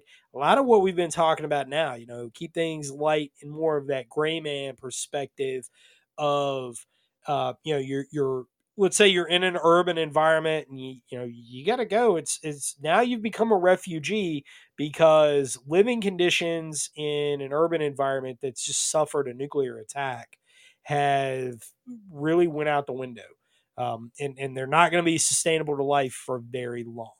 And so the earlier that you can get out that it's safe to get out uh, the better off that you're going to be that you can you can start hightailing it out of the city and, and get somewhere. Uh, so you know with that said i don't i don't really want to retread that uh, that path because we talked about it and and i know you know neither one of you are, are probably going to say anything different from what he said. But what i want to talk about uh, you know and, and that's you guys are going to probably say carbon copies of, of what he said you know rule of threes and uh, having you know some some food that's going to give you energy on the go and you know all, all that good stuff. Again go listen to it. Great interview right? Great great suggestions in there that that fit in with you know what i know as well. But um with that said plausibility of such a thing you know if, if you two can speculate for me and, and for us if such a thing's even feasible like why are why are they putting these videos out why are they doing it now what's your take on this Um, I, I and and I was able to hear uh, your conversation with with Kay. Uh, I guess I heard it today or yesterday. Um, you brought up Jericho in the conversation, the TV show Jericho, and I think that that I think that it's more plausible that it would be from the inside than from without. As far as uh, for a, a New York City hit, um, I, I think that it, it's it's ironic because it was uh, the the company that was that w- they were they didn't use the real names, but they were depicting Blackwater and Halliburton in in Jericho, the TV show. Um, and yeah I, I just I, I think that it, yes, Ravenwood was supposed to be Blackwater, and Halliburton was Yeah. the uh, supposed to be, was the uh, I can't remember the name of the company um, that they had the overall overarching uh, contractor company, but uh, yeah, I, I think it's a it's a very good possibility. I think that they're they're trying to hedge their bets and say, see, we we protected you people by doing this. You you lowly masses, while we went into our bunkers that we've been collecting freeze dried food in and and beef and everything else for the last two years. We've been you know forcing you know companies to sell stuff straight to the government at the at uh, and and to uh, take take away the ability to ha- do sales to a lot of civilians. Um, we know, I mean, I can think of, I think it's three freeze dried food companies right off the top of my head that were required to uh, work on government uh, contracts. Yep. Yep. And, um, and, and, you know, you and I had talked about the, uh, the ground beef in North Carolina. All of a sudden, all of it was contaminated. uh-huh How, how how in the hell does that work? uh-huh Across the state? I, I, you know, and I, and I told my wife, I said, I think that they, uh-huh. uh, they they collected all of it and it's now sitting in a in a freezer and distributed across the uh, uh, uh, across different different uh, you know deep bunker sites because and a really good book to read and it covers things we've talked about tonight from stuff like uh, you know people getting cholera and all that kind of stuff is the uh, one second after and if you go through the series, all three books, one second after, one year after, and the final day, they end up at the end, you know, hitting. They they hit a site that basically it was it was depict what was depicted in the uh, book was supposed to be Mount Weather and Site R um, at the old Fort Ritchie uh, site. Um, that were it had a bunch of SES types that had gone underground and they were the ones that was behind. It was very much very similar to the Jer- Jericho uh, scenario, um, they they were behind. They either it, they never really said, I don't think specifically whether they were behind it or they knew it was coming because they had these people had evacuated their kids out of the schools that morning, and but they never warned anybody um, that that this EMP uh, strike was coming, and you know it's I, I think it's a very real possibility. I think they're trying to cover their asses and be able to try to come out of it looking looking like the the great shepherds that oh well we're sorry so many people were lost but we warned you. And they've been doing they've been doing this for for a while now um as far as the uh you know uh, when when Trump was still in how many times did FEMA and and DHS put out uh you know public service announcements saying having a certain amount of water in your home enough food for two weeks um, you know the way a way to cook it and, and all this stuff. And uh, i know for a fact that there are uh, that they have put out information to federal employees that they need to they need to make sure they have uh, you know a couple months worth of food in their homes keep a certain amount of cash on them um, you know and and being and this is you know guidance to federal employees. So Yep. it- it's uh I, I think it's very plausible but i think if it did happen it wouldn't have anything to do Well- with a foreign power except what they try to portray it as Yeah. Oh yeah, yeah, hundred percent, man, hundred percent. And and I mean, when you think about it, they how do you close Pandora's box? Like we've got a, a unprecedented view into the back door, the inner workings, the corruption that's gone on. Right, the Ghislaine Maxwell case, Epstein, the Clintons. You know, it it it it goes on and on. I mean, and and that's not even talking about Hunter Biden and how deeply corrupted this entire administration is, right? And how desperate they've been. The the stealing of the election that was blatant in in the the face of the public, the disinformation campaign that came out of that with all the all the QAnon stuff, right? It we see this for what it is, man. And and how do you put the genie back in the bottle? And so that that's my question. I think you hit the nail on the head. Madman, what say you? Um, you don't put that kind of content out uh, for no reason. Like, what? How many decades has it been since we've seen anything like that? As far as even mentioning uh, nuclear anything.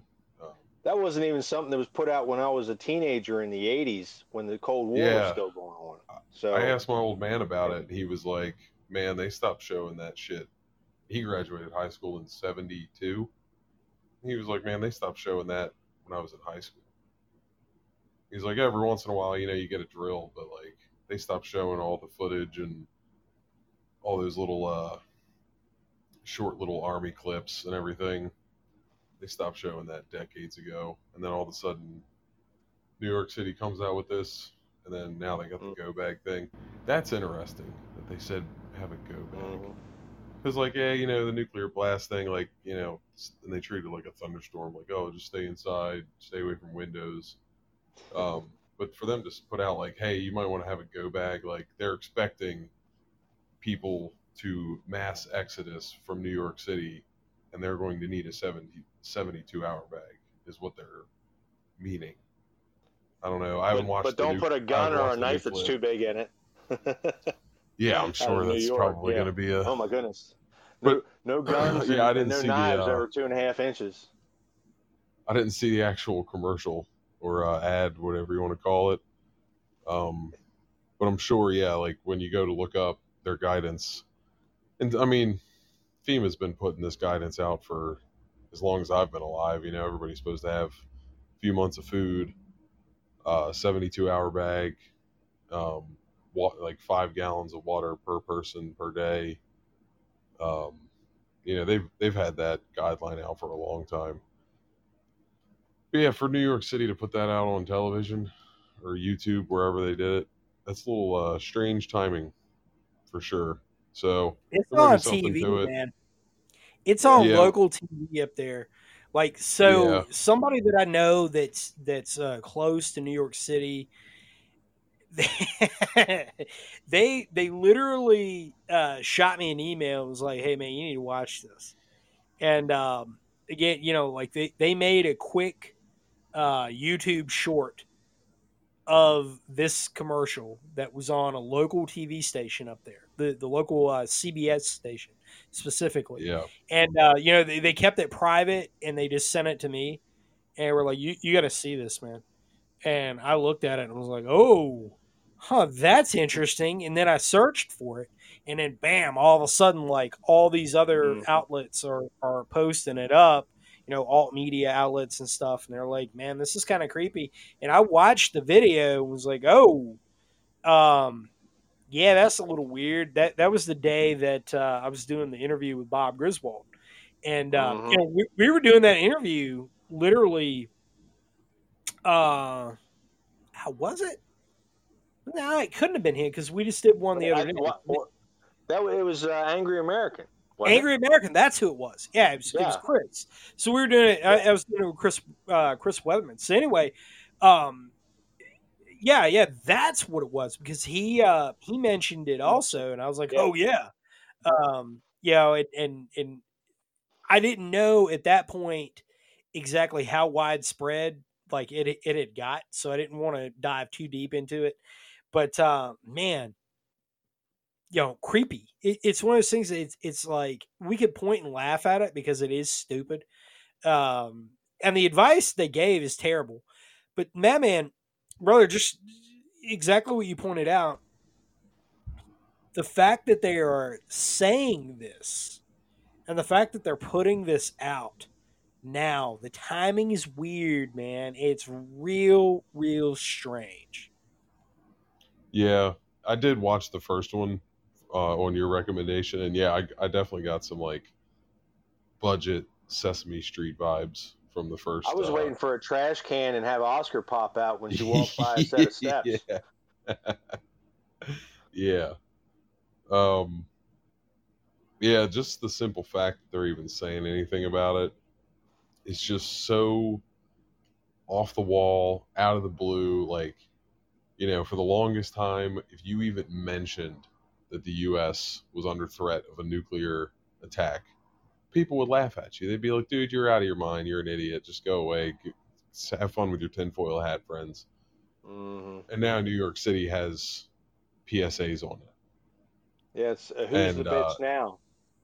It's like, yeah, yeah. It's like, all right. Um, and again, it's that fine line of like not buying into their fear mongering, but at the same time understanding that there's something to it. It might not be a nuclear thing.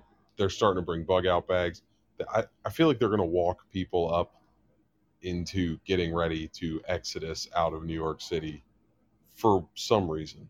Um, whether that's going to be a blast, a nuclear blast, or maybe just a good old fashioned carpet bombing. Who the hell knows? Um, maybe just a bunch of terrorist attacks, which in They- effect Hell, they is could like say the it was a same bio or a chemical attack and not even actually be anything, and they just said people need to evacuate right now. yeah, just to get well, the hell, city didn't empty. they already kind of do that though? I mean, like big picture with COVID, they already kind of did that, man. Like, Mm. Yeah, I mean, a lot of people left New York City. There's not a whole lot of people left living there. Plenty Well, of people remember still work there, I think. Remember watching the bridges during 9/11? I was but a wee mean- lad, so I don't really Oh, yeah. remember. They, I'll, well, I'll put it this way. I My remember. buddy's, uh, my buddy's sister worked up there. She commuted from, from Maryland to New York every every week, and um, they were trying to get a hold of her for hours. But of course, the cell phone towers were all clogged, and um, she had she was one of the people, one of the thousands of people that walked across the bridges to get out of New York City. Um, and she ended up calling. She was able to borrow uh, somebody else's uh, phone uh, because hers died in the middle of all of it, the battery, and um, she was able to borrow it. And like you know, six hours after the towers uh, came down, she was able to call and and tell them that she was all right. But yeah, that was Yeah, that was interest. That was an interesting day. I remember that Tuesday very well. Um, but yeah, that's you're, you're right though. It's it's already been done to a degree, um, and like you said, the I didn't I didn't see what they were. Uh, I haven't really looked at any lists that they've had to recommend for a bug out bag. Um, I mean, I, I have a few things that I would recommend to people, but uh, to to keep it light but yet pretty efficient as far as what it can do for you. But at I'm the not time, aware. I'm I'm not aware that they actually recommended any gear. Um, I I could be completely They completely probably just wrong said about that. 72 I- hour bag. hmm yeah, yeah. You so know, like, like, Fila- Pack three days worth of clothes, pack some water, pack some snacks. our hell, thing three is, our days worth of 72 clothes. bag- yeah, what we would consider a 72 hour bag and what they would consider a 72 hour bag because they're you, you know more than Yeah. likely they're the, the most they might have as far as for bedding is some disposable space blanket um, because Yeah. of its size where you know where i would recommend you know a a uh, one of the um, i mean now it's starting to get older but the uh, three piece uh, army sleep system as far as with a the Gore-Tex cover and either the lightweight Yeah. patrol bag or something else that and I've done this with with one of them was I uh, I shoe glued uh, 550 cord inside one and made it so it would take the uh, the laces from a poncho liner and just tie a poncho liner in it because it makes it even smaller than it does with the patrol bag and I if just you're in I just tie two poncho liners together and make like a little half-ass sleeping bag. Mm-hmm. Yeah, I mean, poncho liner nice is one of the best, one of the best, you know, best things out there. That and a poncho together. I mean, that system is is quote unquote antiquated as far as when it was designed, but to, it's still a a very a ranger roll is a very good item to have, um, in in a situation unless it's even but even if it's extremely cold, you know, you sit. You, sit with a fire and, and, and you have it wrapped around your shoulders and yeah you're going to lose some sleep but you'll you'll survive more than likely if you have the proper kind of The uh, the jungle blanket that Snugpak makes. I think to me that that's it, it's it actually packs down smaller than a woobie. Uh, woobie's a, a nickname for a poncho liner for everybody who doesn't know. Um, the Snugpak jungle blanket is actually a better, way better piece of gear, at least in my opinion. Um, I have slept outside with the Gore-Tex bivy cover and the jungle blanket and uh, the Arcturus uh, USGI thermal blanket over top, hmm and uh, sub 30 degrees. Uh, we had a frost that night. I slept in that. I was comfy. Um, you know, didn't have an issue. So you know, and I mean, I don't know. It, it's there is some conditioning that goes in there. I'll admit that. Um, you know, I can I can kind of tolerate environmental conditions that are a little rough well, because you- you know it's funny that you mentioned Woobie. Um, the I, I bought a, I bought a Woobie back in I, I was 16. I bought one a woodland camouflage one from yeah the classic. And and I used that through through uh, you know all the time I was in the military to the point where it is pretty much OD green, and and you know where that sits? That sits in my wife's bug out bag. oh man. Yeah ladies for whatever reason ladies love woobies man. They love them they love them because it's got your musk on it. It, dude, yes, it's a fact, man. It's a fact. They always take them woobies, man. They always take them. They're like, "Oh, this is mine now. This is mine." Just saying. Oh, Uh, I went three oh camping with mine. The first thing mine did was throw it in the washing machine. She's like, it "You smelled like stink." ass. Yeah, that's exactly what it was. She's like, this smells like I mean- ass and camping. Just to give y'all an idea, with with a couple minutes left in the episode, uh, of just how raunchy things can get in the field. Um, you know, I, I think that it's funny when when FEMA puts out like seventy two hour bag or whatever they say three days worth of clothes. I wore the same uniform, like my my third NTC rotation because you know NTC National Training Center out or Fort Irwin, California. You spend basically a month out in the desert. Um, two of them I did in the, the summertime. One of them I did in the wintertime. And basically, you're out for a month in, in austere conditions doing small unit tactics stuff, right? And uh, we had a challenge. All of us had a challenge. Was how long could you go wearing the same uniform? And I wore one uniform the whole time I was out there for an entire month. One uniform. That thing probably was sir. sour by the time you were done. It was it was bad. It was bad. Even like even by my standards, it was bad. Now Yeah, when you changing yourself out. undershirts.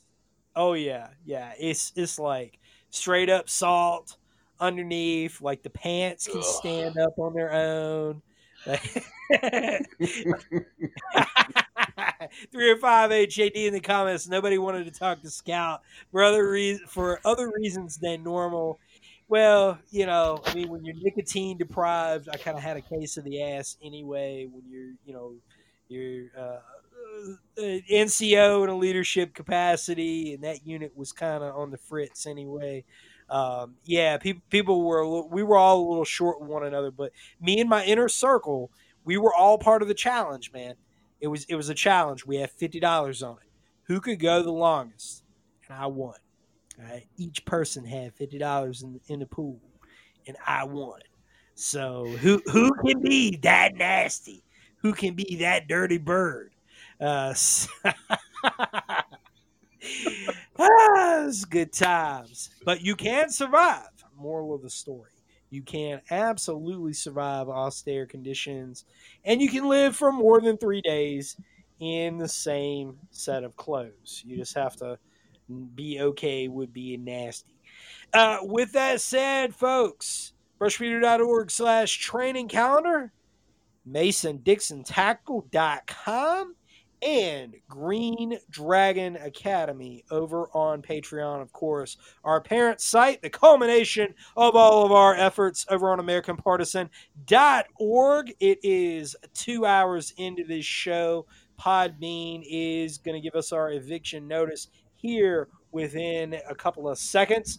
And I want to say thank all of you for being in here, putting up with our shenanigans tonight.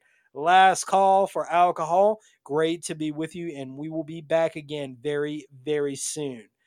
For all of us here, this is NC Scout out.